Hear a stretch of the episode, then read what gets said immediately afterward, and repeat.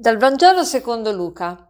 In quel tempo, mentre alcuni parlavano del Tempio, che era ornato di belle pietre e di doni votivi, Gesù disse Verranno giorni nei quali di quello che vedete non sarà lasciata pietra su pietra che non sarà distrutta.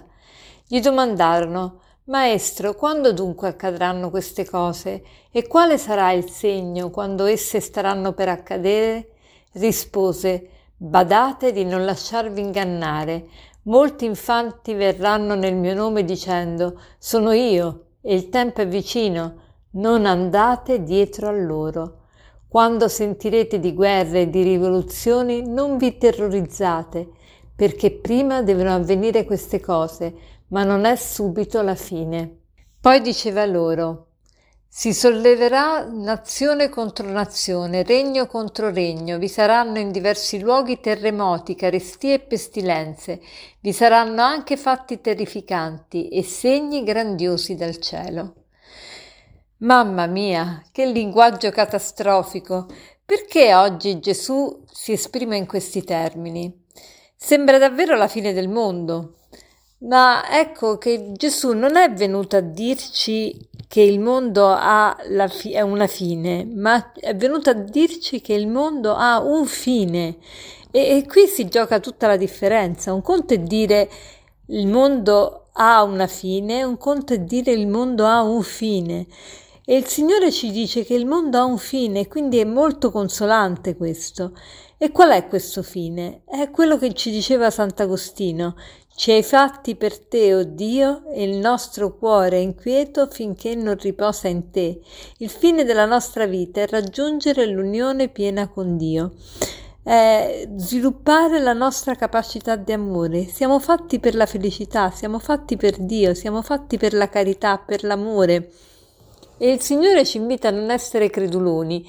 Infatti, che cosa dice? Badate di non lasciarvi ingannare Molti verranno nel mio nome dicendo sono io, il tempo è vicino. Dice non andate dietro a loro.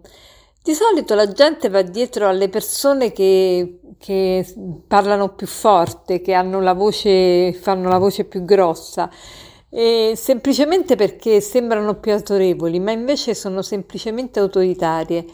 Noi non dobbiamo seguire queste persone, il Signore ce lo dice, badate di non andare, di non lasciarvi ingannare. E riguardo poi a tutto il linguaggio che usa il Signore, che appunto sembra un linguaggio catastrofico, dobbiamo renderci conto che per capirlo bene dobbiamo rifarci ai generi letterari. Qui Gesù sta usando, o meglio Luca nel suo Vangelo, sta usando un linguaggio apocalittico che per noi moderni è sinonimo di catastrofico, ma apocalisse in greco non vuol dire disgrazia, catastrofe, ma apocalisse vuol dire rivelazione. Viene da A alfa privativo e poi calipso. Nas- tolgo il nascosto, quindi rivelo eh, quando io tolgo eh, la cosa nascosta, io tolgo ciò che nasconde qualcosa, io rivelo qualcosa. Quindi Apocalisse vuol dire rivelazione. Questo linguaggio apocalittico è un linguaggio che vuole annunciare qualcosa, che vuole rivelare qualcosa. Che cosa ci vuole rivelare Gesù? Che appunto abbiamo una, un fine da raggiungere, ci vuole e dire che dobbiamo prepararci per questo incontro con Dio. E come facciamo a prepararci? Sfruttando bene il tempo a disposizione che Lui ci dà. E allora questa riflessione oggi vuole essere una riflessione su come sfruttare meglio il tempo. Ognuno di, di noi può prendersi del tempo appunto per vedere come sfruttarla al meglio, come priori, prior, mettere priorità nelle cose, eh, come cercare di, di eh, gestirlo bene, gestirlo al meglio e non sprecarlo, perché il tempo non ritorna più indietro, è un dono preziosissimo, è il dono più prezioso che ciascuno di noi ha ricevuto. E che cos'è il sprecare tempo? Sprecare tempo è una sola cosa, perché il tempo ci è dato per amare, per sviluppare la nostra capacità di amore, quindi L'unico spreco, vero spreco di tempo è quando non amiamo. Quando io non amo, questa è l'unica vera perdita di tempo.